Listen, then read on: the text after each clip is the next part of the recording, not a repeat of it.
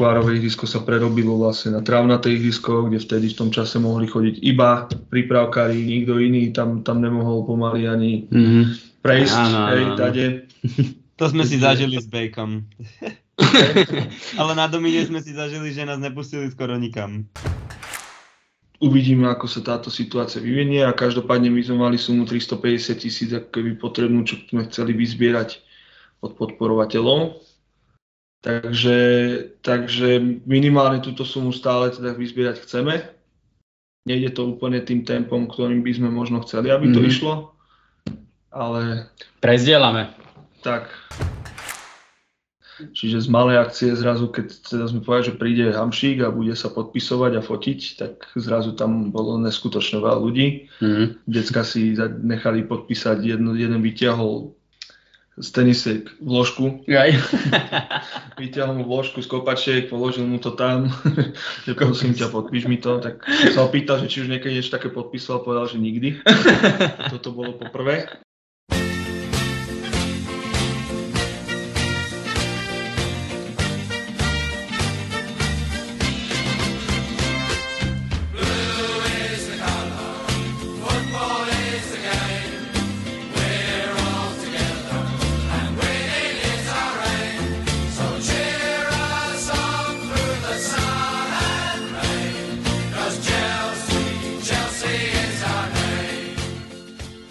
Ja by som chcel len povedať, že uh, 37 uh, je moje nové číslo v Nelníku, takže to je významná epizóda. Aha. Takže... Lebo Piťu začal hrať e, v prvú ligu futsalu, ty kokos. Okay. Akože, no. Pochvál sa, povedz, pripomeň nám to.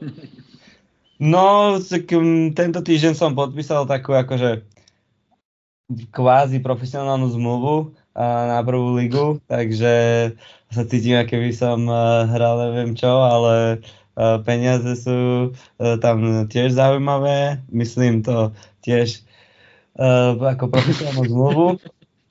Takže ale teším sa budem sa snažiť, tak sú tam traja brankári plus ja a bol som chytať za Bčko, tak tam sa, tam sa urobila prvá výhra v sezóne, takže tak dobre, však uvidím, počkam si na príležitosť a teším sa. Baví ma to. Máš aj prémie za víťazstvo v Bčku?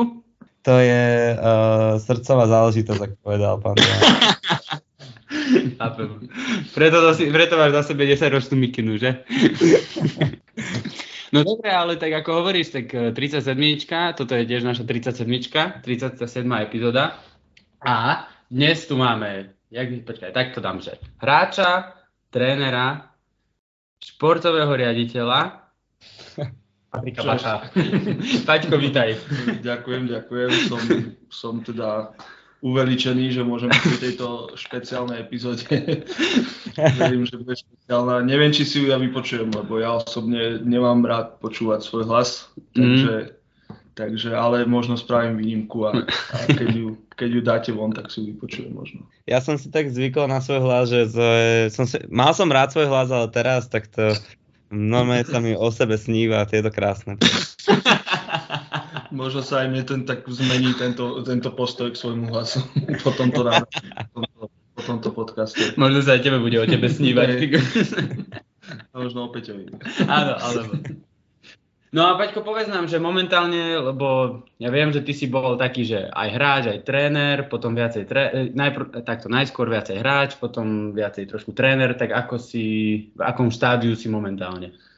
Momentálne som v takom štádiu, že v podstate sa nám nejakým spôsobom vyvíjajú veci v klube. Momentálne sa o tom aj dosť diskutuje, asi aj, aj verejnosť nejaká o tom vie a, a, a tie veci sa vyvíjali nejakým smerom, čiže v podstate tá moja funkcia športového riaditeľa, ono to, ono to v podstate v tých kluboch funguje rôzne. Hej. V niektorých kluboch je ten športový riaditeľ na vrchu tej pyramídy a nejakým spôsobom tie veci riadie po športovej stránke v iných kluboch aj u nás napríklad teda je tá, tá, šport, tá funkcia športového skôr taká manažersko-organizačná, čiže toto v podstate sa nejakým spôsobom ani u mňa nezmenilo, ani, ani to nemalo nikdy nejaký vplyv na tú, na tú moju trénerskú aktivitu v rámci klubu.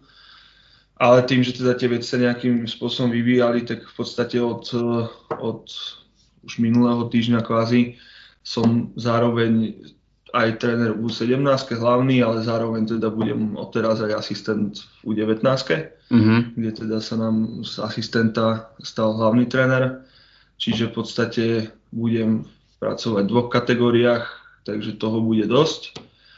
Otázne je potom teda, že či mi ostane čas aj na tú hráckú aktivitu, keďže sa aj tam zmenila situácia, prichádza nám nový tréner, alebo teda staronový tréner, Janko Polak, už je to asi aj veľmi známa informácia. Čiže Janko Polak bude náš nový tréner v mužoch. Ja som ho už v mužoch zažil, alebo teda v Domine zažil ako trénera mužov a, a myslím si, že všetci z tej partie alebo z toho času, kedy sme tam pôsobili, sme boli spokojní, hlavne, hlavne s takou atmosférou toho mužstva a s takou, s takou dobrou náladou. Takže určite ma to ťaha do toho mužstva alebo ťaha tým smerom viacej hrať alebo teda viacej sa zapojiť. Ale uvidíme, ako to reálne bude časovo, či to budem stíhať, nebudem stíhať, či vôbec tá energia tam bude, lebo hlavne teraz v zime mať dva tréningy s deckami a ešte ísť na tretí. také, také celkom zaujímavé. A tak presne, že ak si povedali, iba objasním, že teda bavíme sa o klube SDM Domino, to som sa ospravedlňujem na začiatok neuviedol. A ja som sa chcel teda spýtať, že ako ako ty vnímaš zatiaľ tú tvoju trénerskú kariéru, že nie si trénerom úplne dlho, dajme tomu, není to ani krátko samozrejme, ale že ako, ako to vnímaš a možno kam by si sa chcel posunúť ako tréner? Tak keď to zoberiem od začiatku, tak v podstate ja som začal v Domine pomáhať eh, Pálovi Gostičovi pri 2000 tej, tej, myslím, mladšom doraste, kedy tam tiež vznikajú nejaké problémy. Jeden tréner mal zdravotné problémy, druhý tréner mal nejaké pracovné povinnosti. Čiže ja som tak akože z takého diváckého posta, postu prešiel do postu takého kvázi asistenta potom sa to začalo brať nejak tak seriózne aj teda akože v rámci klubu, že už som bol potom nejaký taký plnohodnotný asistent odtedy. Čiže taký ten vývoj bol v podstate čím ďalej, tým viacej serióznejší, až, až teda potom v, od nejakého, neviem ktorého roku teraz úplne presne, sme potom vlastne boli taká dvojica s Pavlom Gostičom, kedy, kedy kvázi ja som tak v podstate sa učil od neho. Zároveň a potom jeden rok sme, som začal robiť v dvoch mužstvách s Janom Humanom vlastne v 2005 v U14. Tam som v podstate ja začal vnímať aj trošku tie trénerské veci aj z iného pohľadu, alebo teda od iného trénera, hej, a že ten futbal môže vyzerať aj trochu inak, ako som ho vnímal dovtedy, alebo, alebo to trénerstvo, ako také, to učenie tých deciek. A každým jedným trénerom v podstate ten rozhľad alebo také tie veci sa rozširovali. Až v podstate minulý rok som, minulý rok, alebo teda rok predtým, pred minulý rok som na pol roka bol hlavný tréner v U15, kde som v podstate mal aj tvojho brata. Dodnes ho teda trénujem. Peloži. Nijakým spôsobom to nemá ľahšie. takže, takže... Na, ňo treba byť, na ňo treba byť tvrdý. Áno. Povedal, že si tento podcast vypočuje, tak mu to hovoríme takto verejne. tak ja ja to len počiarkujem. Takže vtedy v podstate som tým, že sa tie veci nejako v klube vyvíjali a tí tréneri sa nám menili v tej kategórii, tak sme potom prišli ku kroku, že to prevezmem ja ako hlavný tréner tým, že som bol stabilný v tom klube a nehrozilo asi, že nejakým spôsobom odídem v nejakom priebehu času. A to bola taká moja prvá skúsenosť, kde som sa snažil ako keby také veci, ktoré som ja zažil od tých trénerov, s ktorými som robil predtým, nejakým spôsobom implementovať, že nemal som ako keby ja takú svoju nejakú filozofiu alebo nejakú ideu aj, aj možno v rámci nejakého takého herného prejavu alebo nejakého herného výkonu, ako chceme hrať alebo čo chceme hrať. A skôr som sa snažil tých chalanov nejakým spôsobom udržiavať.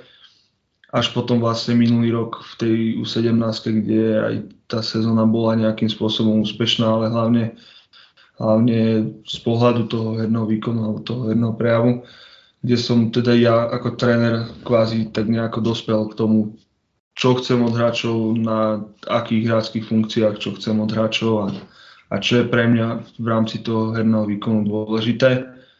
A teda nejakým spôsobom už tieto veci sa časom vyvíjajú. Samozrejme na niektoré veci mám už dnes iný pohľad, ako som mal minulý rok. A je to samozrejme aj o tom, akých máme hráčov k dispozícii a čo tí hráči dokážu.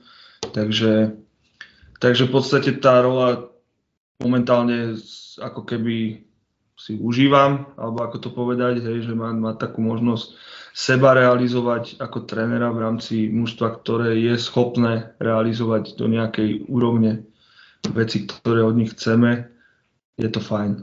Mm-hmm. A hodnotil by si sa ako tréner do prvej polovičky tabulky alebo do tej druhej polovičky tabulky? Seba ako trénera či svoje družstvo? Mm, družstvo, no. Družstvo, družstvo. Myslím, že sme piati v tabulke po, po jesenej časti, ak sa nemýlim, je to tam rôzne, lebo je to veľmi vyrovnané, že máme viacerí rovnako bodov. Neviem úplne, ako sa tu počíta, že či tam je vzájomný zápas, alebo skore, alebo ako to je, ale je mi to v podstate jedno, lebo ja to aj chálnom hovorím, že pre nás je, alebo teda pre mňa ako trénera v tejto kategórii je, je dôležité ani nie to, či vyhráme. Samozrejme všetci hráme futbal alebo robíme šport preto, aby sme vyhrali zápas a tí, čo ma poznajú, vedia, že som veľmi výťazný typ, veľmi, veľmi výťazný typ vo všetkom. Hej, a keď prehrám hoci čo aj na tréningu, tak ma to neskutočne dokáže štvať aj pár dní. Tak nenadarmo si fanúšik Chelsea, vieš. Áno, vyhrávať. Áno, vyhrávať do istého času. Ale je pre mňa dôležité to, či sú tí hráči úspešní v tom, čo chcem, aby boli úspešní. Hej, to znamená, či nejaký krajný útočný príklad hej, je úspešný v zápase 1 na 1, do akej miery a koľkokrát. Hej, čiže Čiže až tak by som to nehodnotil na základe výsledkov alebo nejakého tabulkového postavia, ale určite tie ambície naše vzhľadom na tú kvalitu sú byť tej top, neviem, 3, 5. Áno, áno. Nie, ja, ja, môžem, ja môžem ako povedať z takého uh, vonkajšieho hľadiska, že um, nebol som asi ani na jednom nejakom vašom tréningu, čiže nevidím, čo keby robíte na tréningoch, ako trénujete, ale bol som, mal som teda tú príležitosť byť na niekoľkých zápasoch a nie iba túto sezónu, ale aj sezónu predtým a sezónu predtým. A na, akože mne, mne sa osobne páči to, že sa snažíte hrať futbal, že naozaj, ja dobre nehovorím, že chlapci majú 8 rokov, že tu úplne, že o nič nejde, ale viem, že bol viackrát za ktorí ste napríklad remizovali 2-2, že ste dostali dajme tomu jeden gól ste nemuseli dostať, keby ste vyslovene išli hrať trošku na ten výsledok, hej. Čo som, akože ja som bol takisto vždycky fanúšikom toho, aby sa minimálne v takom veku hralo, jednoducho hralo a nie teraz tu ísť riešiť 20 minút pred zápasom, že stiahnete, vyhrávate 2-1, tak sa stiahnete desiatý proste pod loptu. A akože bohužiaľ, áno, niekedy je to také také trošku na psychiku ťažšie, keď uh, vieš, že si lepší od toho supera, vieš, že máš to víťazstvo na dosah a potom dostaneš, lebo nie, niečo ti nevidie v rozohrávke, hej.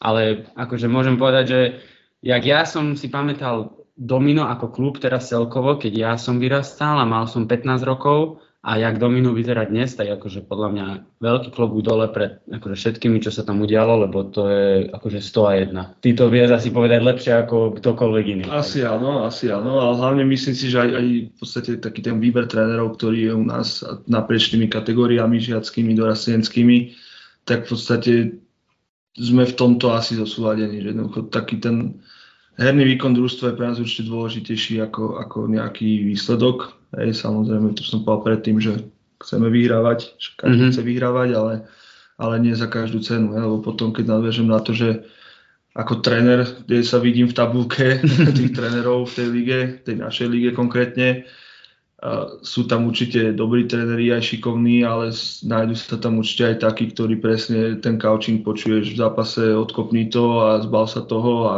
a inak povedané neriskuj, hej, alebo proste hraj jednoducho, tak Nestrať. Áno, tak, to, tak sú, sú tam aj takí a, a neviem, či je to úplne pri týchto vekových kategóriách ideálne, mm-hmm. aby takí tréneri tam boli.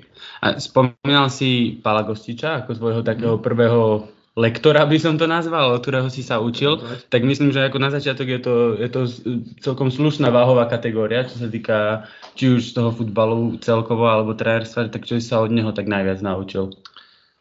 Čo som sa od neho najviac naučil je, je asi možno z iného súdka, ale, ale tak skôr z takej tej osobnostnej kvality jeho a, a v rámci takého prístupu k hráčom. Je, akože, čo sa týka komunikácie s hráčmi a, a taký záujem od tých hráčov, jednoducho, že, že každého toho hráča bral ako kvázi takého seberomného a, a zaujímal sa o nich a v podstate komunikoval s nimi vždy na rovinu s tými hráčmi, hovoril im vždy pravdu a to je myslím si, že najdôležitejšie, aby tí hráči vedeli pravdu. Aj vedeli pravdu možno o sebe, o svojej výkonnosti a o, o svojom nejakom potenciáli.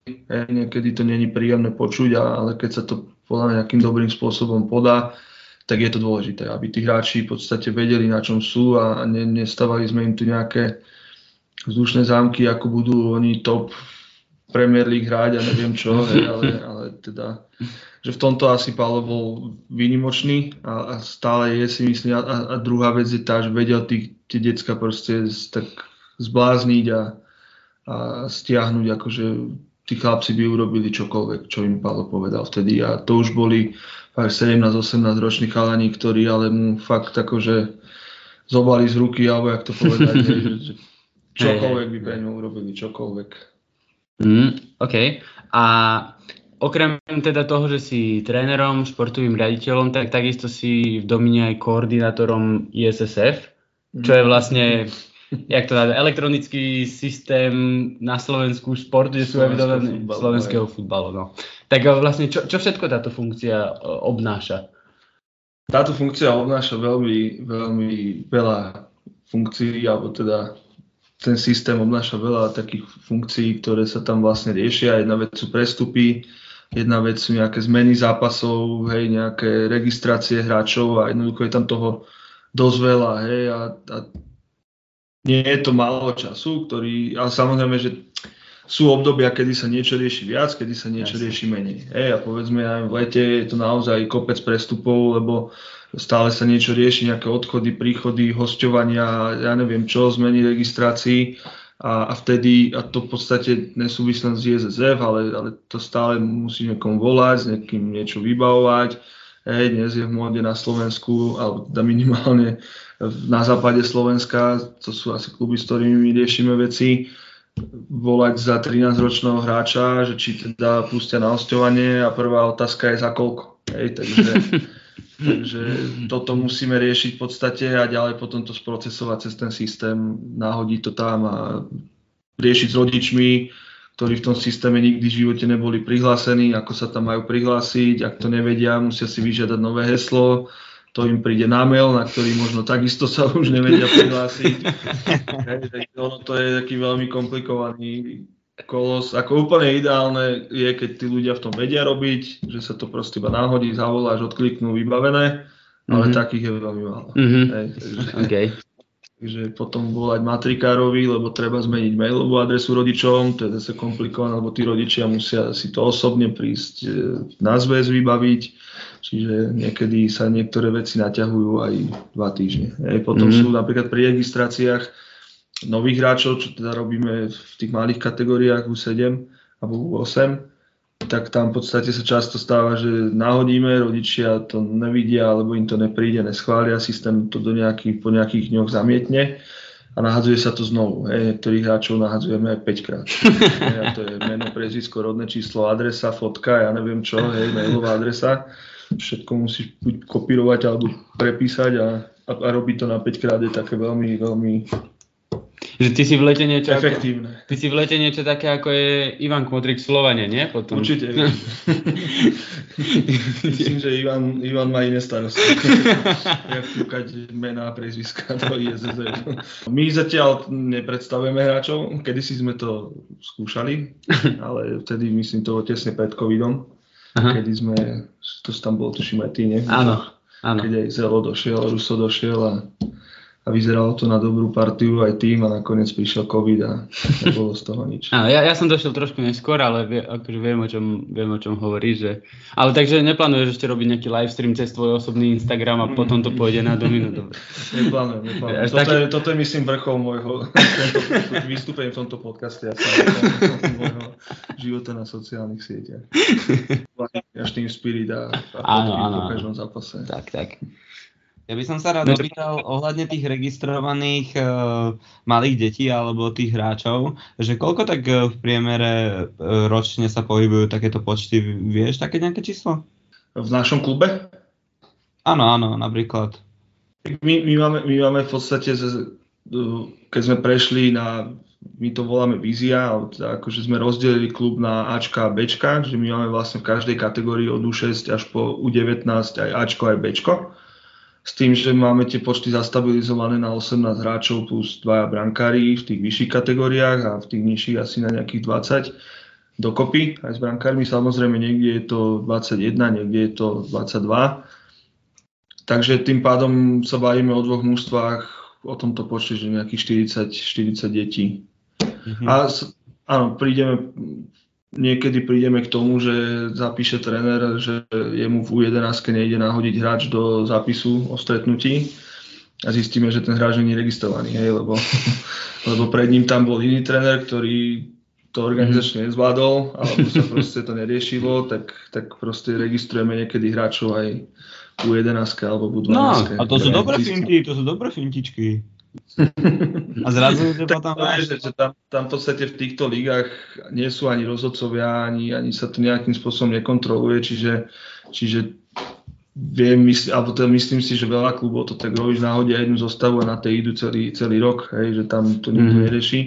Potom, keď tam príde nejaký pedant, tak si tam chce nahodiť každého, alebo podľa reality a zrazu zistí, že troch nemá registrovaný. Hej, takže a, a úplne ideálne je, keď zistíme, že ten hráč je registrovaný v nejakom inom klube. Ale to sa nám nestáva. My sme vďaka tomu hrali vtedy na černo za ekonom, takže úplne to chápem. ja som sa chcel teraz spýtať na to, že hovoril si, že máte aj v domine nejakú, e, nejakú víziu alebo niečo, akým smerom sa ten e, klub uberá.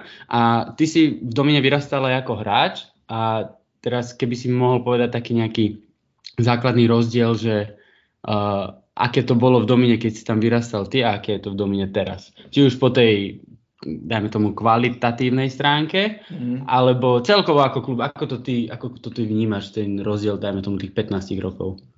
No, ten rozdiel je obrovský, hej, to, to samozrejme a zásadný rozdiel je v počte hráčov, v počte trénerov, v kvalite trénerov, zo zázemí, v podstate vo všetkom. Ja keď som prišiel na Domino, ja už som prišiel v čase, kedy stála budova, kde sú šatne, ktorú už poznáme ty, kde aj ty si fungoval, ale v podstate žiadny altánok, žiadny bufet, hej, tam bola tráva vo vrchu asi plotu.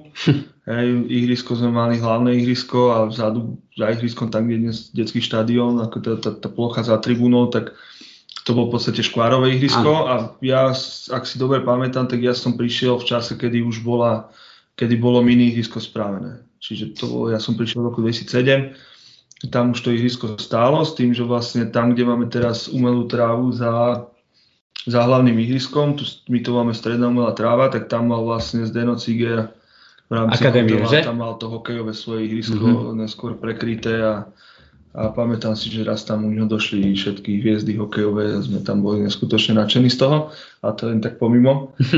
a v podstate, ja. hej, tak to si pamätáme. A v podstate neskôr uh, tam sa, u nás je také špecifické, že v podstate my nemáme majiteľov klubu ako keby, alebo že nás nesponzoruje mesto, povedzme, alebo nepatríme mestu, ale jednoducho my sme salazianský klub, mládežnický, čiže naši majiteľia v úvodzovkách alebo proste šéfovia sú Salesiani, hej, čo je reholná komunita.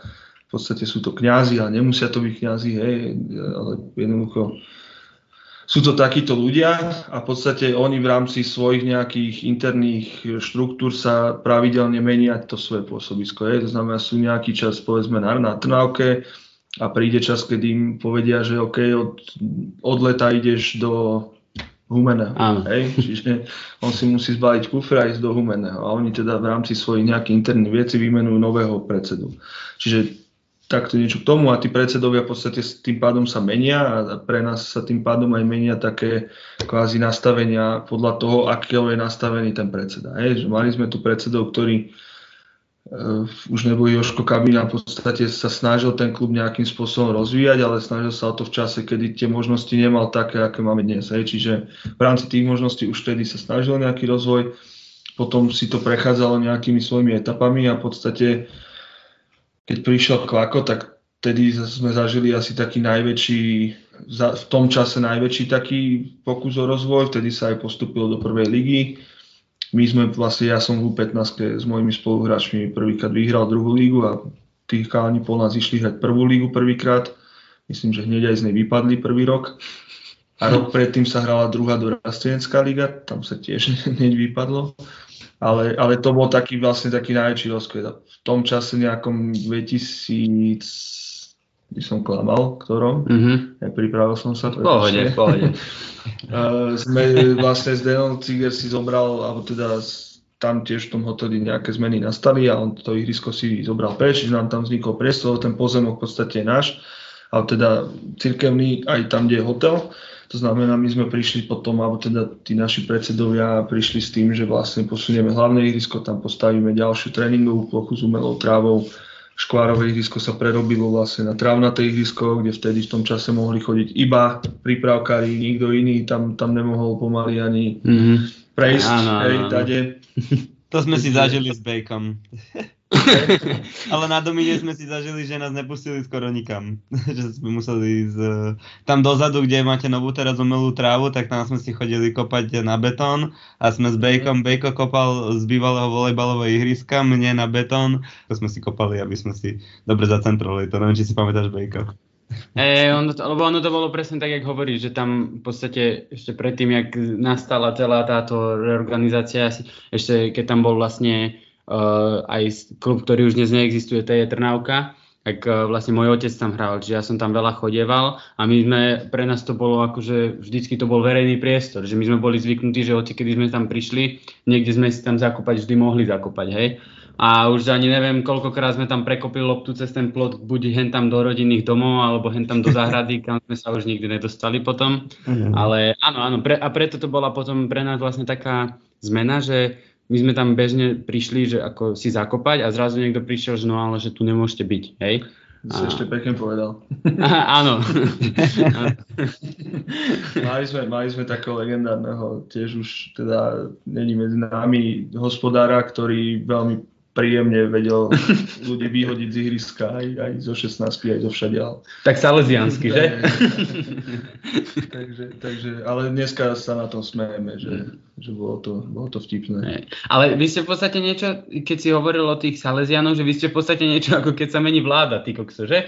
A každý si... v podstate áno, preto, to som vlastne chcel potom aj nadviazať na to, že, že v podstate nejakom potom čase sa aj tým, že sme sa stali UTM, kde v podstate to vychádza aj, aj z tých nejakých licenčných vecí, že v podstate musíme mať športového riaditeľa, šéf trénera žiakov, šéf trénera prípraviek, tak sa kvázi ako keby prešlo na taký, taký štýl vedenia klubu, že to vedú vlastne títo ľudia. Je, že stále je na tým ten Salzian, ktorý je predseda mm-hmm. aj dnes, a, a, ale v podstate o takom chode klubu alebo tom nastavení už sa už v podstate pracuje viacej ľudí na tom, čiže aj keď sa ten Salzian na tom čele vymení, tak ako keby ten chod je zachovaný. Vieme, vieme, čo chceme, vieme, mm. ako to chceme robiť a samozrejme každý na to má nejak, alebo tá, každý k tomu chce niečo povedať, alebo má na to názor, ale, ale že už sa, už sa vyslovene to smerovanie klubu nejako je zastabilizované a, a, a vieme, ako chceme robiť a čo chceme robiť.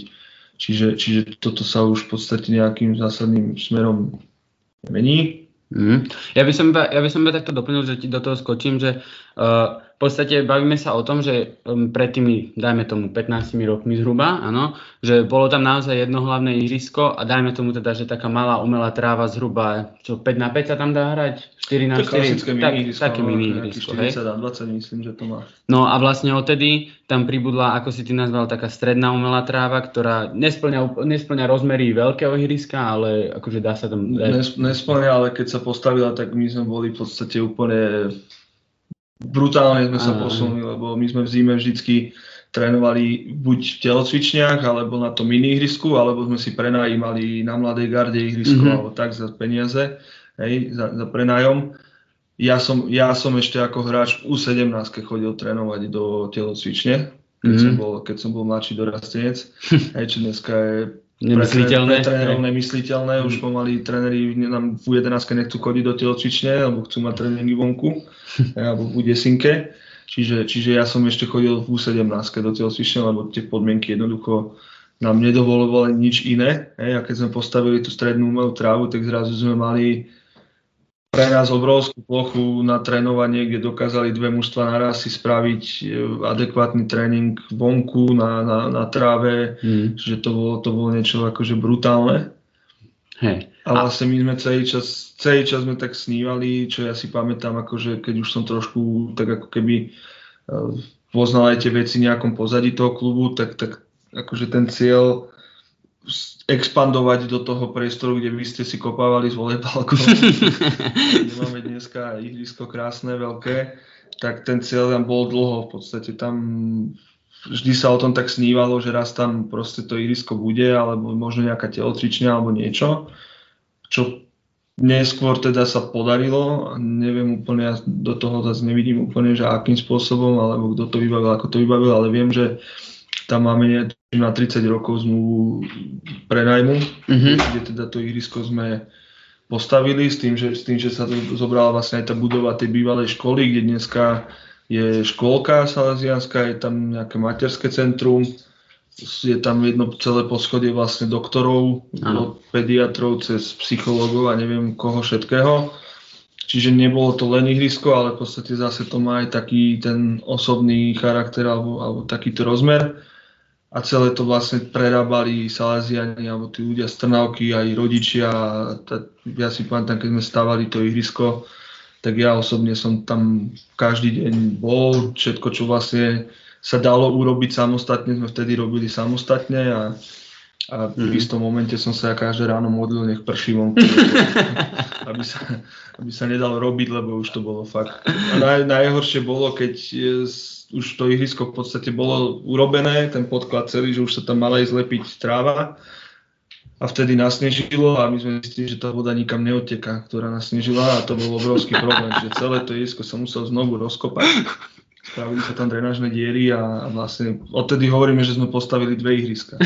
sme postavili raz a potom ho museli urobiť ešte druhýkrát. Majstri boli? Boli.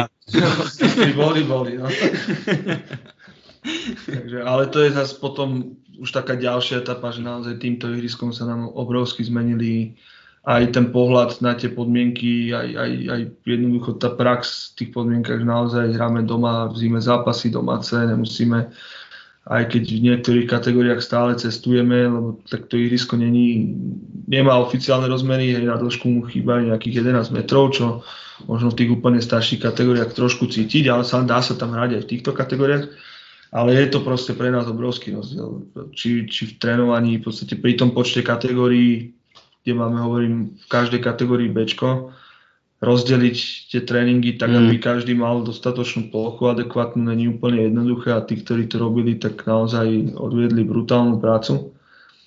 Čiže... Ale je, je to práve, práve toto zázemie je obrovský rozdiel, lebo aj dnes, keď si pozrieš napríklad kluby ako Karlovka, Inter napríklad, hej, ktorí v úvodzovkách nemajú kde trénovať a každý pol rok pomaly riešia, že raz do Petržalky, potom idú tam a vy to máte naozaj dnešnom, ako dnes, hej, dnešnému dňu to máte naozaj všetko pod jednou strechou, tak je úplná pecka. A ja som chcel ešte vlastne povedať k tomu ihrisku, že tam predtým, to presne čo sme sa bav, čo Piťu hovoril, že tam bolo vlastne také betonové ihrisko, celé, ten betón tam bol popraskaný asi všade, si myslím, a okolo toho bola, bol kvázi atletický okruh taký škvárový, hej?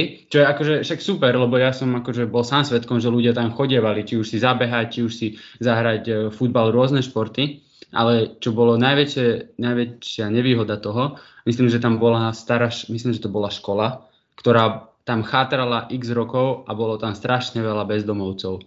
A čo akože samé o sebe, dobre, nehovorím, že je to nejaký veľký problém, ale tam naozaj si niekedy behal po tom betonovom ihrisku a šlapal si po, po injekčných striekačkách a to bolo naozaj také, že keď si tam išiel niekedy s malým dieťaťom, tak to bolo hrozné, hej.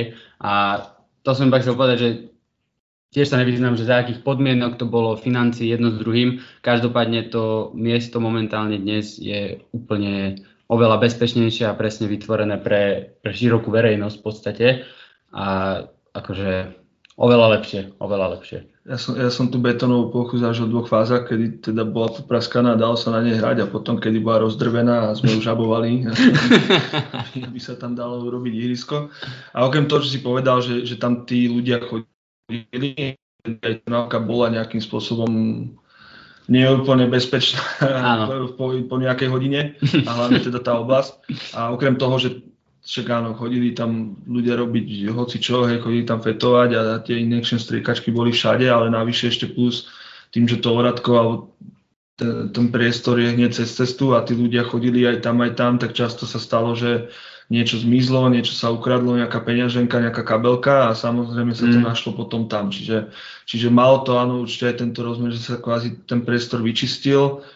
Myslím si, že už, už momentálne aj táto náuka je bezpečnejším miestom Určite. A, a, a v podstate lepším, ale nájdu sa, nájdu, sa, nájdu sa ľudia aj takí, aj takí, lebo moja osobná skúsenosť, mali sme tam rôznych susedov, aj máme, ktorí, ktorí neboli úplne nadšení z toho, že tam to ihrisko je, ale s jedným, s jedným som osobne riešil, keď sme počas covidu mohli trénovať e, v skupinách malých a v tom areáli tej škôlky je také vyhradené ihrisko, čo je rovno pod oknom tej bytovky, také tie ošarpané, čo tam je na, na rohu. No a tak my sme jednu skupinu, lebo to tak, že každá skupina musela byť zvlášť na nejakom ihrisku, tak jednu skupinu sme teda riešili v tom ohradenom priestore a došiel ten chlapík ten z tej, tej bytovky za mnou, že či to robíme na schvál, že sme tam na tom, v tej, v tom, tej ohradke, tak hovorím mu, že hej, lebo my tako máme tu 7 ihrisk, ale my chceme tu trénovať, lebo to na schvál chceme tu robiť. a, a ja sa ho spýtal, že, že či bolo lepšie, keď tu, tu horelo každý víkend a keď tu feťaci fetovali a robili tu kadečo, ak sa tu kradlo a neviem čo, tak jeho odpoveď bola, že aspoň tu bol kľud. Tak, a po, po, po tejto vete som pochopil, že asi sa nemusíme ďalej rozprávať, že je to zbytočné a upustil som od, ďalších vied, ale, ale ho, som chcel povedať, že sú aj dnes ľudia, ktorí samozrejme tomu nefandia, alebo, alebo nie sú z toho nadšení, ale, ale na druhej strane je tých 550 detí, ktoré môže každý deň na tom ihrisku športovať. Navyše plus teda to ihrisko je mimo mimo nášho času, kedy tam my trénujeme v podstate verejným priestorom, čiže tam naozaj tam chodia decka z iných klubov si kopávať, kde teda v tých kluboch asi sú také nejaké pravidla, že tie deti nepúšťajú na ihriska, tým pádom musia chodiť tam a fakt sa tam denne premele, hlavne cez prázdniny, to tam fakt interisti, Petržalčania, kade kto, hej, to iba hovorím, akože čo vidím, tie súpravy, čo majú na sebe, Hej, ale aj ľudia, akože len tak otcovia s deckami, tam to ihrisko je bežne plné ľudí, tam jedna partia, druhá, tretia, čiže, hmm. čiže má to na druhú stranu aj tento rozmer, že, že tam naozaj môže dojsť hoci kto, teda mimo času, kedy tam my trénujeme a, a môže si tam zahrať futbal, môže tam zakopať, môže v podstate my ani tie branky nezamykame, aj keby sme mohli. sa nám asi trochu ničia tým, že ich používa veľa ľudí, ale ale tak čo už. Vy ste vlastne boli aj vďaka takýmto ľuďom trošku aj mediálne známi jeden čas, že? ste dostali dokonca na Markizu. Ale mám, máme suseda, ktorý kvôli nám nemôže spávať, lebo mu svietia svetla do očí z, z ihriska. Teda do obývačky. No. Ale, bola taká vtipná reportáž a jedna pani, mne sa strašne páčila, bola tam taká pani, ktorá povedala, že kvôli tomu, že tam potom v tej malej uličke parkujú auta, že ona tady nevie prejsť autom. Tak uh, dúfam, že, dúfam, že išla na preskúšanie vodičaku, lebo podľa mňa tam akože prejsť rovno alebo si kúpila aspoň menšie auto. Áno, alebo si aj presne. Ja by som sa rád opýtal, ako ste na tom eh, s vyzbieraním peňazí na tie dostávanie tej, eh, tej vašej budovy novej, eh, lebo som videl, že máte docela veľa vyzbierané, tak ako sa vám, už sa vám podarilo splniť ten cieľ? Docela veľa je relatívny pojem, ale dobre, že si túto tému otvoril, lebo ja som v podstate však chcela si aj povedať v rámci toho rozvoja, že áno, my sme už v podstate aj tým počtom deciek, aj, aj týmto veľkosťou došli k tomu, že jednoducho potrebujeme rozšíriť aj toto zázemie. Hej, a v podstate my sme mali v tej budove starej nejakých 7 šatní, čiže určite sme došli na to, že potrebujeme jedno, Hlavne to bolo kvôli tým šatňam, že aby sa detská mali kde prezliekať. Samozrejme budú tam aj iné veci, bude tam nejaká posilka, bude tam videomiestnosť a tak ďalej. A na to potrebujeme teda získať e, nejakým, dúfam, že vás počúva veľa ľudí, teraz, že nás, že nás no tak, teraz počúva veľa ľudí. Keď e, uvedieme teba ako hostia, ty kokos to vystrelí. či zase chce panáze.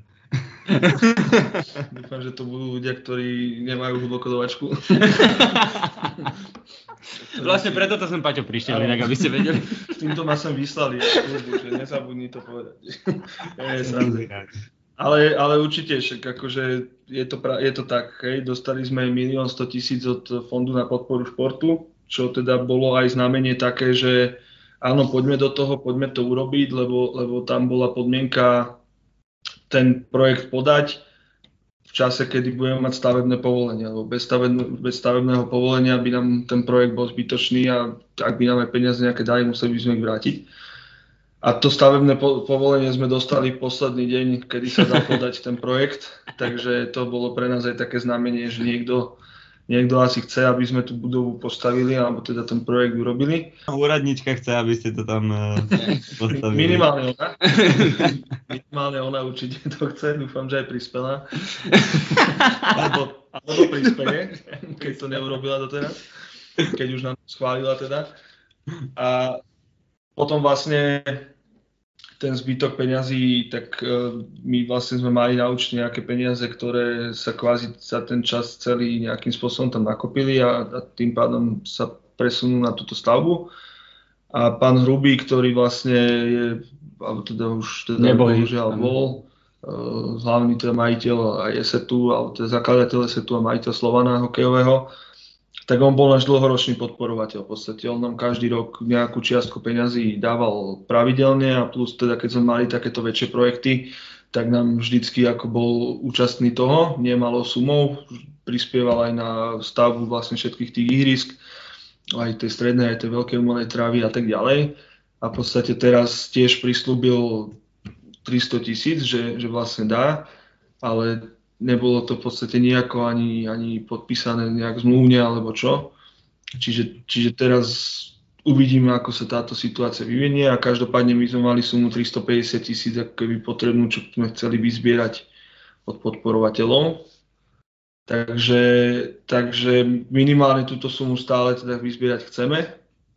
Nejde to úplne tým tempom, ktorým by sme možno chceli, aby to mm-hmm. išlo, ale... Prezdielame. Tak, Prezdielame, skúsime pomôcť. Skúsime pomôcť. Čo, čo viac môžeme spraviť? Akože. Kontaktujeme pána Danka a možno investuje, keďže rozhadzuje takto peniaze na semafory napríklad, tak kontaktujeme ho a možno podporiť dobrú vec. To by teda mohol.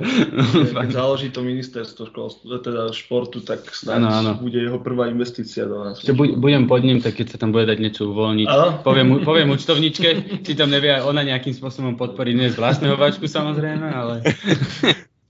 Tak ale teda keby niekto z poslucháčov chcel sa zapojiť do dobrého diela, tak určite na stránke našej nájde k tomu všetky informácie.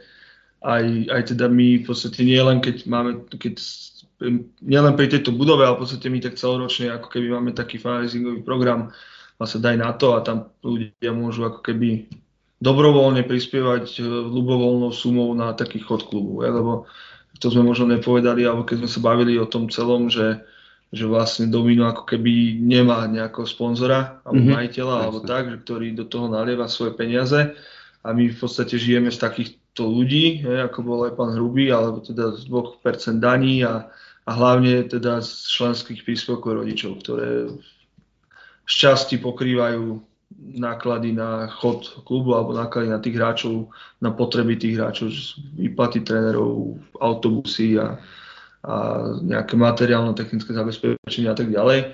Čiže, čiže potrebujeme kvázi ako keby, ak sa chceme aj rozvíjať, tak, tak určite potrebujeme aj nejakú akože takú ďalšiu podporu. No. A ja by som sa teraz ešte vrátil späť k tomu, um, jak si vlastne porovnával to domino, aké bolo, keď si tam, dajme tomu, vyrastal ty a ako je to teraz.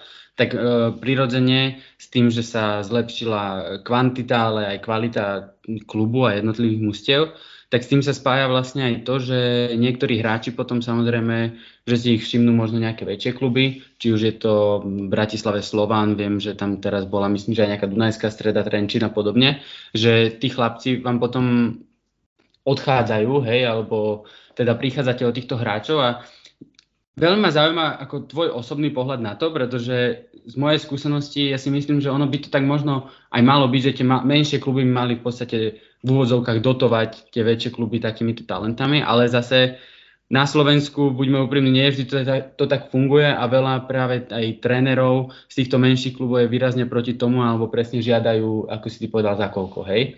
A že ako to ty vnímaš, že či to vnímaš skôr ako niečo také, ako tvoj osobný trénerský úspech, že aj vďaka tebe sa ten chlapec niekam posunul, alebo máš aj ty e, taký trošku odpor voči tomuto posúvaniu sa hráčov? Určite je to že v podstate ono je to súčasť aj tej licencie útvaru talentované mládeže, že naša úloha kvázi je vychovávať hráčov pre akadémie a nejaké percento tých hráčov tam ideálne dostať z tých útvarov alebo tých najtalentovanejších, najlepších. A je to aj náš cieľ, hej, my sme, keď sa bavíme o tom rozvoji, tak priebehu posledných rokov sme prešli na nejaký spôsob trénovania, zaradili sme do toho kondičných trénerov, zaradili sme do toho fyzioterapeutov, sú tam tréning gymnastiky, hej, sú tam samozrejme futbalové tréningy, mentálni kauči a tak ďalej. Čiže, čiže naozaj sa snažíme z tých hráčov jednak do tých, do tých našich podmienok dostať, hej, tých hráčov, z ktorých niečo môže byť a snažíme sa s nimi pracovať tak, aby z tých najlepších niečo bolo. Na druhú stranu z tých, ktorí možno sa nedostanú, tak aby minimálne mohli mať pocit, že za tú svoju ako keby kariéru futbalovú pracovali v týchto podmienkach alebo na tej top úrovni. Alebo teda snažíme sa im tie top podmienky vytvoriť, samozrejme v rámci možností a v rámci nejakých mantinelov, ale, ale aby, aby aj tí možno, ktorí sa tam nedostanú, alebo do tej prvej ligy, možno do rasteneckej a možno do repre mládežnícka, alebo tak, tak aby, aby možno zažili také to, že ako to tam funguje. Hej, že je to obmedzené aj, aj finančne alebo podmienkami priestorovými a tak ďalej, ale, ale na druhú stranu áno, my určite chceme tých hráčov posúvať a myslím si, že sme v tom aj celkom úspešní.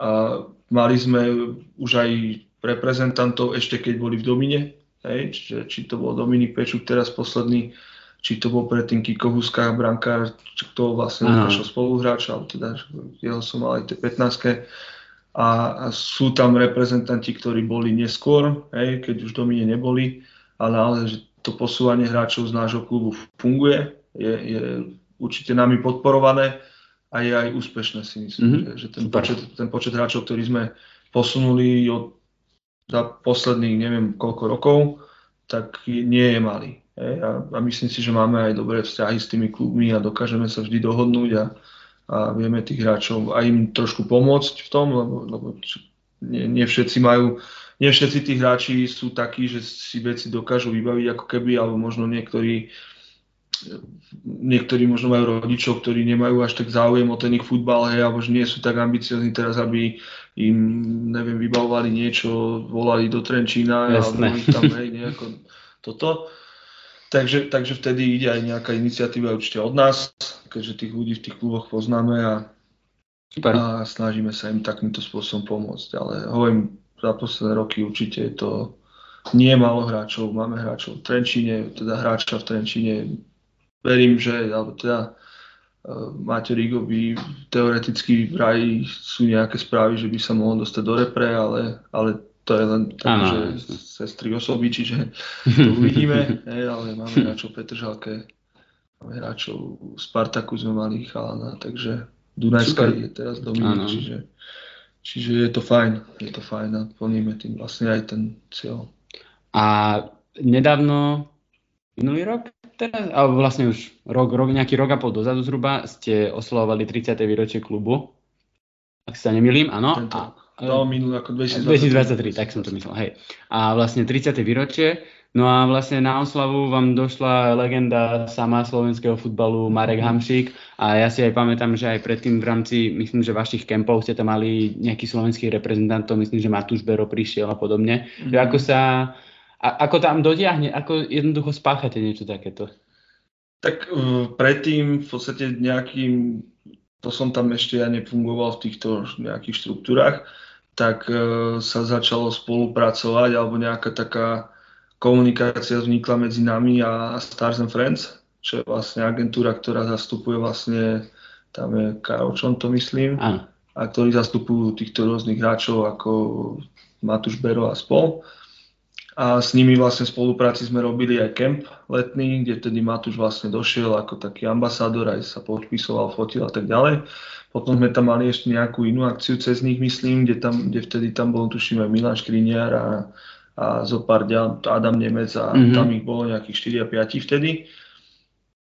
Raz bol, raz bol u nás vlastne na sústredeniach, keď sme mali sústredenia po covide, sme mali na Domine, ako keby také denné tak vtedy najedno došiel Robovitek.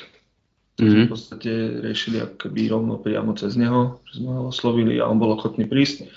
A Marek prišiel, my sme mali v pláne tú akciu robiť úplne ako keby takú malú, rýchlu nejakú akože formálnu vec, hej, že zastavia sa jeden štvrtok hej. tréningy na pol hodinu, e, Rasty ako predseda si zagratulujeme nejako, že máme 30 rokov, super, zatleskáme si, ideme ďalej. Hej. Akože je to pekné jubileum, ale my sme pozrieť neplánovali z toho robiť nejakú, nejakú brutálnu vec. Hej. Malá akcia, zavolajme Hamšika. Určite, keď sa nám, určite, keď sa nám podarí postaviť tá budova, Určite, keď sa vám podarí postaviť tá budova aj z vašich peňazí, tak, eh, tak to bude pre nás akože taký až možno väčší milník hej, a, a mm-hmm. dôvod na väčšie oslavy.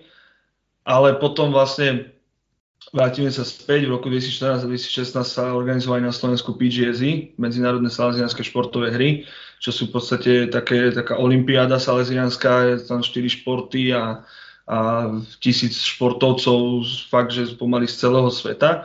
A 2014-2016 to organizovali slovenskí Salesiani a Rasty, ktorý je dnes predseda na Domine, bol hlavný, hlavný organizátor tých hier. A vtedy bol Marek vlastne ambasádor tých hier, alebo teda mm-hmm. jeden z ambasádorov. Čiže ten kontakt na neho nejakým spôsobom bol. A my sme na jednej porade prišli k tomu, že či nezavoláme niekoho takto, že na tú, teda na tú 30 že by došiel a sfúkol sviečky na torte, No a tak sme rôzne tak typovali, hej, že či zavolať, alebo že ten, kto by mohol, tak akože aj tie decka, koho poznajú a tak ďalej, hej, tak, tak ešte do, do nejakých iných športov išli, hej, či trénera hokejovej reprezentácie nezavoláme, alebo, alebo Borisa s Bramborom. Hej, hej. No a prišiel že teda, že Marek bol jeden, jeden z tých, ktorého teda sme chceli osloviť, s tým, že raz tý ho oslovil a Marek povedal, že príde. Čiže z malej akcie zrazu, keď teda sme povedali, že príde Hamšík a bude sa podpisovať a fotiť, tak zrazu tam bolo neskutočne veľa ľudí. Mm-hmm. Ja som mal tu čest byť jeho osobným strážcom, keďže, keďže všetci mali záujem sa ho dotýkať a, a, a fotiť sa s ním a tak ďalej, tak, tak sme sa snažili nejakým spôsobom vytvoriť istý komfort. A bol som pri podpisovaní, tesne vedľa neho a, a to bolo také milé. Tam decka si nechali podpísať, jedno, jeden vyťahol z tenisek vložku. Aj. Vyťahol mu vložku z kopačiek, položil mu to tam. Prosím ťa, podpíš mi to. Tak sa opýtal, že či už niekedy niečo také podpísal, povedal, že nikdy. Toto bolo poprvé. Takže ale on pritiahol, pritiahol naozaj obrovské množstvo ľudí, určite on ako osobnosť. A, a z celej tej malej kvázi takej rýchlej akcie vznikla vznikla taká veľká oslava, naozaj prišli, vyšla tam Markiza, Jojka, STVčka, fakt, že neviem koľko médií a, a, a bola to obrovská akcia. Ja mám takú, uh, takú informáciu, že vlastne nejakí tvoji zverenci, že si tam plánovali vlastne pri záhamšíkom a dať, dať mu ich vlastný podpis. Že nechceli podpis od neho, ale dať mu ich, no len nedostali sa ani na radu, tuším nakoniec, takže, takže to celé, tento plán zlyhal. To počujem prvýkrát, ale moji zverenci určite raz budú obrovské vieš, aby tie podpisy rozdávali. Ja Ktorý, aj keď nie vo futbale, tak určite v nejakej inej oblasti sa presadia na to, aby, aby dávali podpisy. To, čo niekedy dokážu. Je, je veľmi milé. Čo, Piči, čo si chcel? Ja som mal jednu otázku ohľadne toho, že už druhýkrát ste vlastne organizovali tréningy s anglickými trénermi, je to tak? Že mm-hmm. napríklad, že, ste, že prišli tréneri z napríklad Tottenhamu, Arsenalu alebo West Hamu, tak uh, aj ako Bejko sa predtým pýtal, ako ste k tomuto dospeli a aké to bolo, aké, to, aké, aké také skúsenosť s takýmito trénermi alebo čo ste mali, aké očakávania ste mali? Ako sme sa k tomu dostali, e, v podstate nám, ku nám do 16 prišiel jeden hráč, hej, Tomáš Kovarovič, ktorého ocino je takisto futbalový agent, alebo teda má agentúru a, a on vlastne zastupuje, ak to ja správne teda chápem, tak zastupuje týchto, aj týchto trénerov, alebo teda sa s ním poznám, má s nimi nejaký kontakt, vzťah. A on, on teda prišiel s takou iniciatívou, ten ocino, že, že teda má takúto možnosť, že má tu týchto trénerov, ktorí chodia robiť rôzne semináre a, a že, že on s nimi robí aj na Slovensku tie semináre a že či to my nechceme nejakým spôsobom v využiť, alebo teda akože spraviť s nimi nie, niečo, hej, buď seminár, alebo nejaké vzdelávanie, alebo niečokoľvek.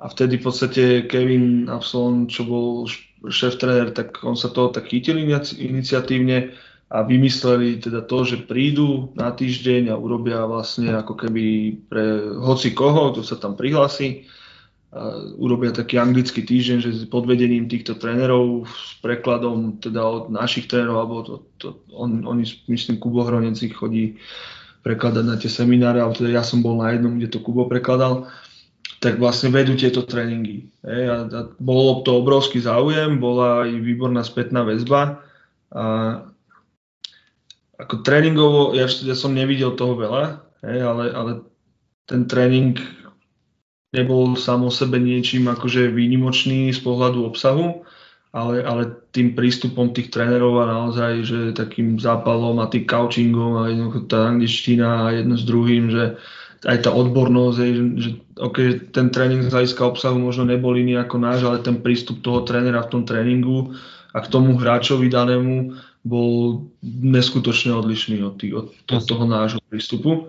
Čiže s týmto sme mali určite dobrú skúsenosť a, a aj decka myslím, že boli veľmi spokojní, rodičia mali veľmi do, bola na to veľmi dobrá spätná odozva.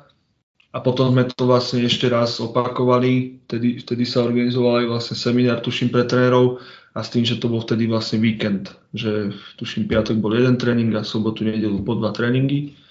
Čiže, čiže super, akože dostali sme sa k tomu vlastne cez tohto, cez tohto pána Kovaroviča, ktorý ich zastupuje, ktorý má u nás syna v klube a ponúkol nám takúto možnosť a, a Kevin vlastne vtedy sa toho chytil a, a spolu nejakým spôsobom to spáchali. Čiže super. super. Tiež také výnimočné, že nemá, teda vy ste asi, ja, o, čo ja viem, tak vy ste jediný klub asi minimálne v Bratislave. Ale asi áno. Čo asi takúto áno. možnosť mať, že pe, pecka, pecka. A čo sa týka m, teba ako hráča, mm-hmm. ešte, trošku sa vrátim, že um, ak, aké ty si mal napríklad ciele, keď si mal 15 rokov, dajme tomu, a či, si tieto, či sa ti podarilo tieto ciele aj naplniť? Ja som cieľe, neviem, či som ich ja mal úplne zadefinované vtedy. Popravde my sme žili v takej keby bubline.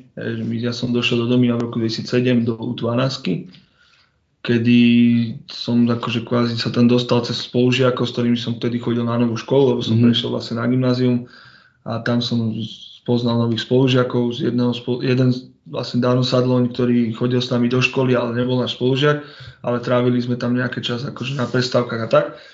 Tak jeho ocino bol vlastne tréner tej kategórie našej a oni ma vlastne zavolali, či nechcem prísť na tréning. Hej, ja som, poprvé, ja som bol najskôr na stredku. Stredko je ten nejaký akože výchovný program organizovaný Salesianmi. Až potom neskôr som prišiel na tréning a vtedy aj tie podmienky boli také, aké boli, ale, ale tréneri boli, hovorím, to bolo akože tatkovia, alebo teda takí oduševnení ľudia, ktorí mali zápal pre futbal a, a v podstate mňa tam nejakým spôsobom zlákala tá atmosféra, aj tá partia, ktorá neskôr, akože my sme boli neskutočná partia, fakt, že každý jeden, to, to, kto v nej bol, že ja si neviem predstaviť tú partiu bez niekoho, kto, kto v nej naozaj bol a kto do nej prichádzal a tak ďalej. A my sme fakt, že boli, boli sme si myslím, že dobrí, ale ako keby talentovaní, že, že my sme v podstate od U12 vyhrali každú ligu až po U19. Hej. Samozrejme, boli tam dorastok, sme jeden rok prehrali, vyhrali, ale U13 sme, U13 sme mali, tuším, Slovance, alebo, alebo oni tam mali, ako Slovan tam mal v tej nižšej súťaži, v tej druhej lige mali družstvo a oni mali vtedy slúbené, alebo teda, tak sa to aspoň ku nám nejako donieslo, že mali slúbené, že ak vyhrajú všetky zápasy, takže pôjdu niekam na nejaký výlet alebo čo a mali jednu prehru s nami. Sice oni vyhrali ligu, ale mali jednu, jednu jedinú prehru za celý rok a to bola s nami.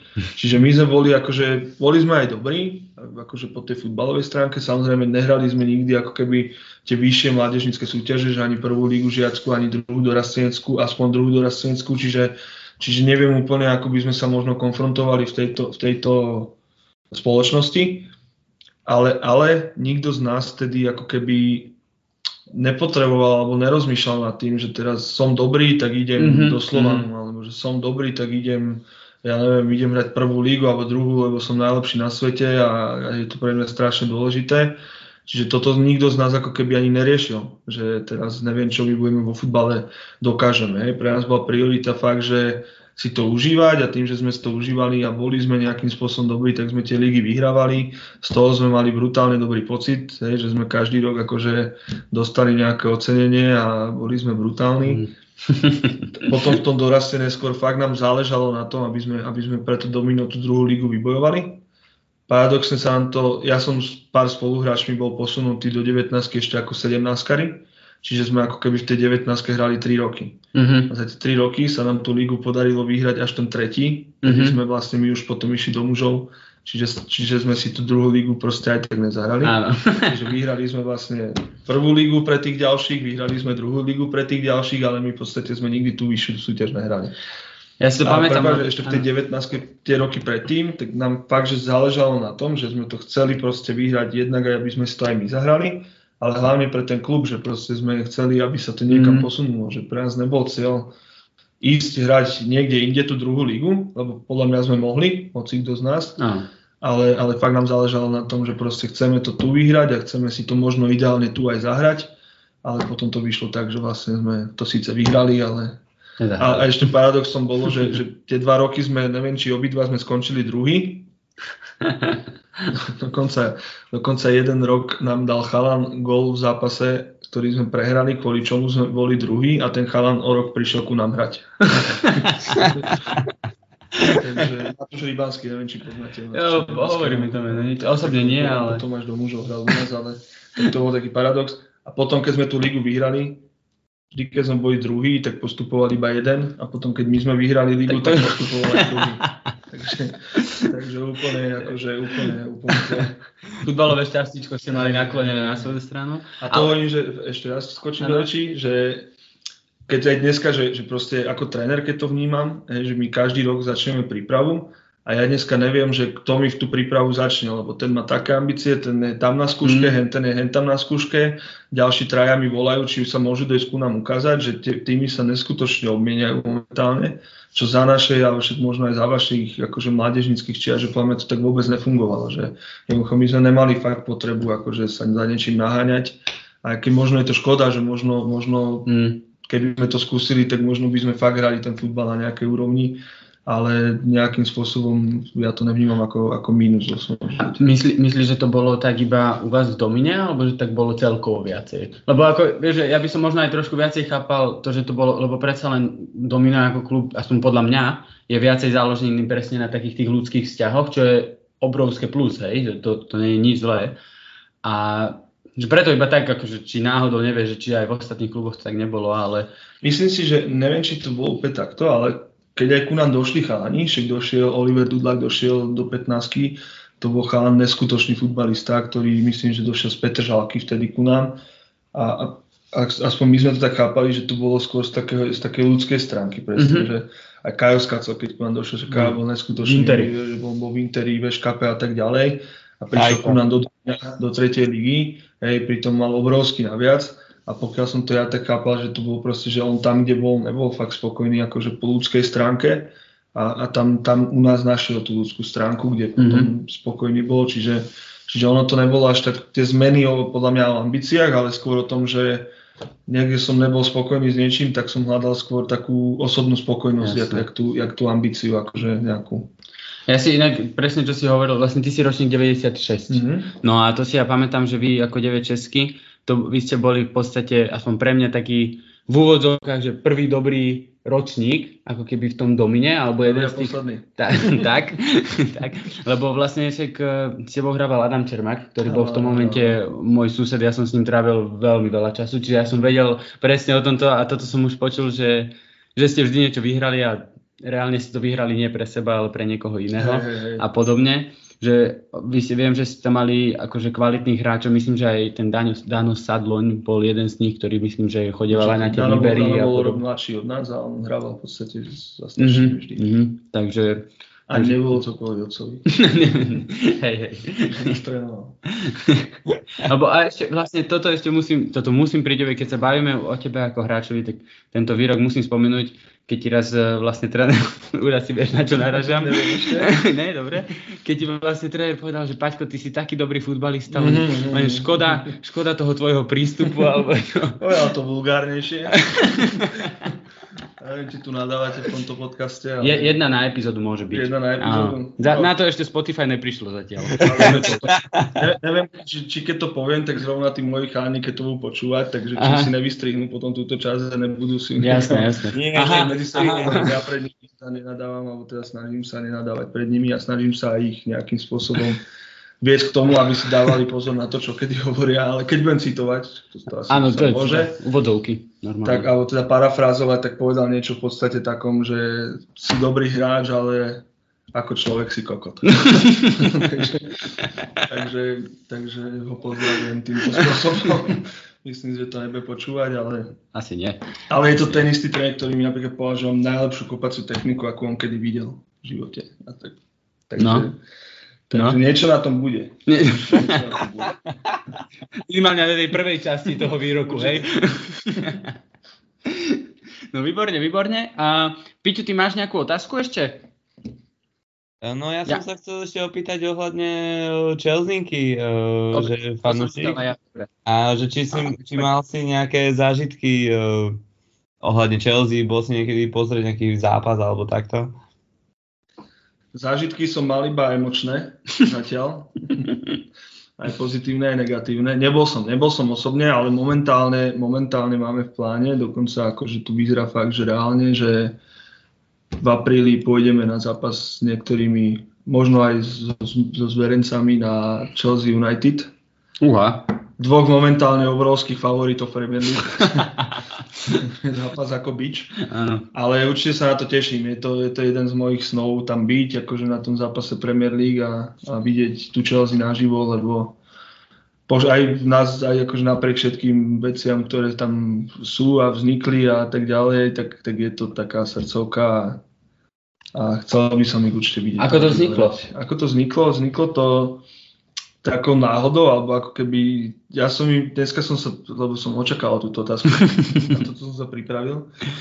A vzniklo to, presne si pamätám ten moment, kedy vlastne paradoxne Chelsea prehrala finále Ligy majstrov 2008 s Manchesterom United, to do okolností Na penalty, John na Terry. penalty a presne John Terry vtedy chudák proste, akože legenda, neskutočný, neskutočný proste srdciar, človek, ktorý podľa mňa si najviac zaslúžil vtedy ten gól dať z tej penalty a vyhrať tú Ligu majstrov pre nich, tak, tak sa tam šmykol a nedal ten gól a, a vtedy akože, že ja som im ako keby začal fandiť z lútosti, že, že proste oni prehrali tú Ligu majstrov ešte takýmto spôsobom a vtedy som, a vtedy ešte akože sa môj vzťah Cristianovi Ronaldovi ešte bol v plienkach a iba sa vyvíjal. A nemal som ho rád vtedy. Čiže, čiže ešte, ešte, ešte k tomu, ako mi bolo Chelsea ľúto, tak ešte som bol nahnevaný na to, že práve ten United s tým Ronaldom ich porazili. A on tam dal tušíme gól v tom zápase, Áno, myslím, nie? že hej, a potom si zobral poslednú, neviem, či, ne poslednú nekopal on. Ale dal aj v Ale proste on sa tam rozplakal potom po tom zápase a tam reval jak malý chlapec a proste som mal na to nervy a, a ja ako 12 ročný vtedy chlapec som, som akože strašne cítil takú lútosť voči tej Chelsea a, a neskôr, akože my, ja som sledoval aj predtým zápasy, ale nemal som nikdy nejaký, nejaký akože taký svoj, že obľúbený klub, hej, boli, viem, tam boli dobré zápasy, hej, Liverpool keď hral, alebo. Arsenal, Chelsea, United a tak ďalej ale nemal som vyslovene svoj obľúbený tým tam a po tomto zápase som to začal ako keby aj tak sledovať aj ich zápasy, tak cieľenie a, a vývoj proste, akože akí hráči tam hrajú a jak sa to tam menilo a až teda to potom taký, taký pík to chytilo, keď teda tam bol pán Tuchel a, a tá Chelsea myslím, že hrala najlepší futbal vo svojej histórii pod ním a, a asi aj ten úspech potom tej Lige majstrov bol, bol taký klinec, fakt, že to zakončenie toho, toho brutálneho nejakého rozkvetu, ktorý ale potom rýchlo zhasol Áno. príchodom pána odborníka do vedenia klubu alebo pána majiteľa, čiže A prečo si myslíš, že tá Chelsea bola pod Tuchelom taká úspešná? Čo si myslíš, že ako, ako trénerský Tuchel zvládol úplne, že bezkonkurenčne? Tak pre, mňa, pre mňa aj Tuchel je akože taký môj kvázi vzor trenerský. Hej, a, a, a čo som ja vnímal, tu jeho charizmu proste bola obrovská podľa mňa. Jednak odbornosťou určite a, a tým fakt, že on tam prišiel a po krátkom čase bolo vidieť neskutočný progres. Hej, aj, aj na tom presne, na tom hernom výkone tam bolo vidieť, čo chcú hrať, ako chcú hrať, ktorými hráčmi to chcú hrať a, a doniesol tam hráčov a teda Lampardová jedna z dobrých stránok bola, že tam priniesol pár dobrých hráčov, ktorí, ktorí pod tým Tuchelom akože neskutočne narastli a, a, a keď sa to celé pospájalo, tak, tak z toho vznikla tá, tá, tá výhra Lige majstrov. Ale to som chcel povedať, že, že, že ten, ten najväčší prínos podľa mňa Tuchel bola tá osobnosť jeho a to, mm. ako dokázal proste tých, z tých hráčov jednak dostať maximum a jednak, a jednak akože priniesol tam fakt za tých všetkých iných čias tam priniesol niečo nové, proste také niečo, také niečo progresívne a, a, a, a hovorím, na tej hre to bolo okamžite vidieť. Mm. A ty si myslíš, alebo teda chcel by si ísť aj ty ako tréner možno v takých tých jeho stopách trochu, že keď si povedal, že je to tvoj vzor, že ako pozeráš sa na niektoré jeho vlastnosti a snažíš sa ich možno napodobniť? Pozerám sa akože hlavne na, na nejaké akože princípy z tých zápasov. Samozrejme je to môj pohľad na tie veci, že on možno tie veci videl úplne inak ako ja. Ale myslím si, že na tú, na tú osobnostnú stránku asi ja ešte som nedorastol na to, aby som mohol... Jasne. Ja, ja sa aj snažím s chalanmi v podstate živiť taký taký vyrovnaný vzťah, je to, veľmi, je to niekedy veľmi náročné si udržať taký odstup ako keby, hej, lebo keď sa zoberiem z tej trénerskej stránky, ja som bol dlho asistent trénera, čiže mojou úlohou bolo skôr keby byť kamarát s tými hráčmi a, a možno akože niekedy im nepovedali aj veci, ktoré možno mm-hmm. nepovedali nikomu inému. Hej, a, a zrazu z tej pozície hlavného trénera mám byť ten, ktorý presne z tých hráčov má dostať maximum a autorita a neviem čo a proste rešpekt. Čo nehovorím, že nemám, hej, ale, ale ja sám som radšej v pozícii toho takého tej dobrej nálady, vieš, aj zastrandovať, aj, aj akože ísť do nejakých takých tém, ktoré, ktoré proste, že navodí takú atmosféru proste dobrú, čo niekedy môže byť na úkor toho, že, že potom tá atmosféra je až príliš uvoľnená, pretože je to taký tenký lad. Niekedy mm. sa nepodarí úplne udržať tú, tú hranu toho ľadu, ale, ale myslím si, že väčšinou hej. Ale tým sa vylúčuje taký ten prístup Jasne. toho, že Áno. a proste musíte robiť a musíte mastiť a, a keď ne, tak neviem čo. Ne? Ale na druhú stranu ten Tuchelov aj také tie, tam tedy, keď riešili tie prachy, vlastne keď Abramovič mal tie problémy a, a aj oni celkovo mali, mali nejaké tie finančné veci, keď riešili, že či pôjdu na zápas, nepôjdu na zápas, hej, a ten jeho proste prístup k tomu celému, veď on tam ani nebol dlho, hej, v tom klube a, a také vyjadrenia, že keď bude musieť, tak on zoberie mikrobus, odšoferuje ho a tých hráčov na to ihrisko donese. Tak on podľa mňa hlavne takýmito vecami si získaval tých hráčov, alebo proste tú dôveru tých hráčov, že jednoducho aj on bol im oddaný a oni boli na základe tomu, toho jemu oddaní a, a to je asi aj tak, v tomto si myslím, že sa, že sa nájdeme spolu, že to budovanie tej dôvery proste medzi hráčmi a trénermi je dôležité a, a, a je dobré nájsť ten spôsob, ako si to vybudovať. Teraz bol napríklad teraz rozhovor s Tuchelom a sa opýtali, že kde má väč, e, väčšie, akože, väčšie uznanie od tých ľudí, že či v Anglicku alebo v Nemecku a on hovoril, že určite od uh, Angličanov to cítil uh, tak viac, že za tie dobré úspechy bol aj uh, tak viac vnímaný ako v tom Nemecku. Tak uh, tak som sa myslím, že som tak našiel a škoda, že to dopadlo, ako to dopadlo. Uh, lebo mohol, mohol tam vytvoriť tiež jeden taký nejaký pekný príbeh, keď si takto rozumie s týmom a všetko a zrazu sa to takto odpojí. Takže on to určite vníma a keď to takto prezentuje, tak to muselo byť pre neho veľmi ťažké. Hlavne dlhodobejší príbeh to mohol byť konečne. Nie určite, určite. No. Ale akože škoda, určite škoda jeho, ale keď sa potom pozrieme na tú Chelsea, tak škoda aj potom akože čo sa stalo aj s tým kádrom a s tými hráčmi mm. a jednoducho akože čo tam, aj keď dneska som trošku pozitívnejší, aj, aj teda príchodom početína, aj, aj niektorých hráčov, že ten tým zase nemusí byť úplne zlý, alebo mm. aj, aj tá hra už konečne nejako vyzerá, lebo Franky je dobrý chlapec, aj, aj legenda klubu, ale myslím si, že, že na túto úroveň ešte nedosiahol trenerský a, a mal by. Mm. A toto sú tréneri, ktorí myslím sú pripravení na takéto kluby, ako je Početino, Tuchel a možno iní tréneri, keď sa bavíme o tých, ktorí sú Chelsea. A, a mali by, a má, myslím si, že majú budúcnosť aj s tými hráčmi, nakoniec to nemusí byť úplne zlé, ale, ale je to škoda, že tam zo mm. všetkých v podstate ostal Tiago Silva, myslím, no. posledný, a, ktorý je vo svojom veku top na svete stále pre mňa. Súhlasím. Čiže... A ty ako tréner si poverčivý? Máš nejaké rituály? Mm, poverčivý, ako sa to vezme, že som poverčivý? O, skôr som taký paranoický. v akom zmysle? Aj minulú, minulú sezónu, keď sme teda akože ja ako som povedal, že je pre mňa dôležitý ten herný výkon a všetky tieto veci, ale, ale tak keď máš tú vidinu, že môžeš vyhrať tú lígu a tam máš na to aj kvalitu a tak, tak to sleduješ, že? A, a pracuješ s tým a, a vždy, keď sme, vždy, keď sme pred zápasom našim pozerali, že tento s týmto hrá, no tam by mohol prehrať a tento hra s týmto a tam by mohol prehrať a tam by mohol byť taký výsledok, tak vždy, keď sme sa na to takto pozerali, tak vždy sme my prehrali ten víkend, lebo sme zabudli sa pozerať na seba, že, že aj my musíme hlavne vyhrať, ale teda nie, že vyhrať, ale proste Jasne. robiť niečo preto.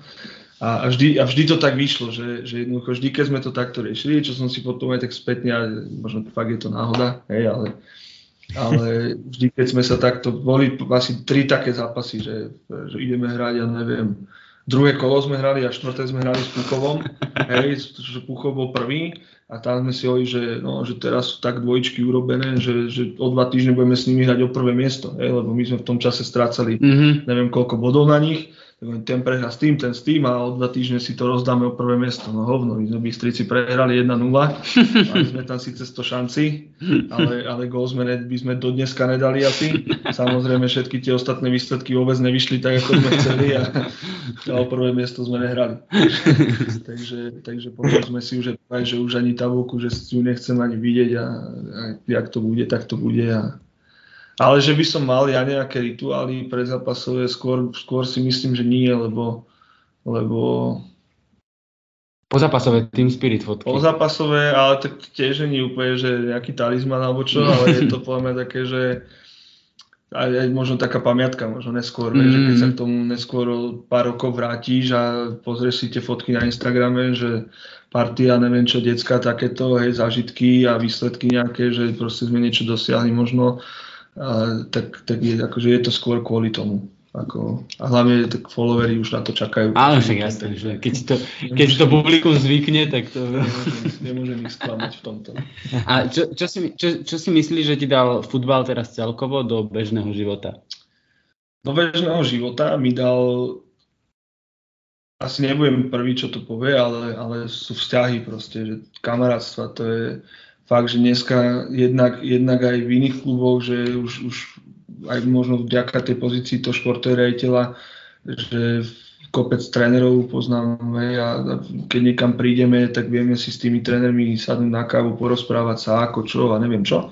A, ale potom aj v rámci toho klubu, v rámci tých hráčov, že keď si zoberiem tých chánov, ktorých som, keď som začínal ako tréner hej, s tými chánmi, tak, tak dneska sme kamoši, fakt, že dneska keď niečo potrebujem, tak im môžem zavolať a, mm. a, a môžem sa na nich spolahnúť a oni môžu mne zavolať a, a toto je podľa mňa podstatné akože na celom tom, lebo hovorím, že môžeš vyhrať súťaž, môžeš vyhrať hoci čo, dostaneš medailu, je to super, hej, určite podľa mňa je super to zažiť, určite nepodceňujem takú tú, takú tú radosť z tohto, Jasné.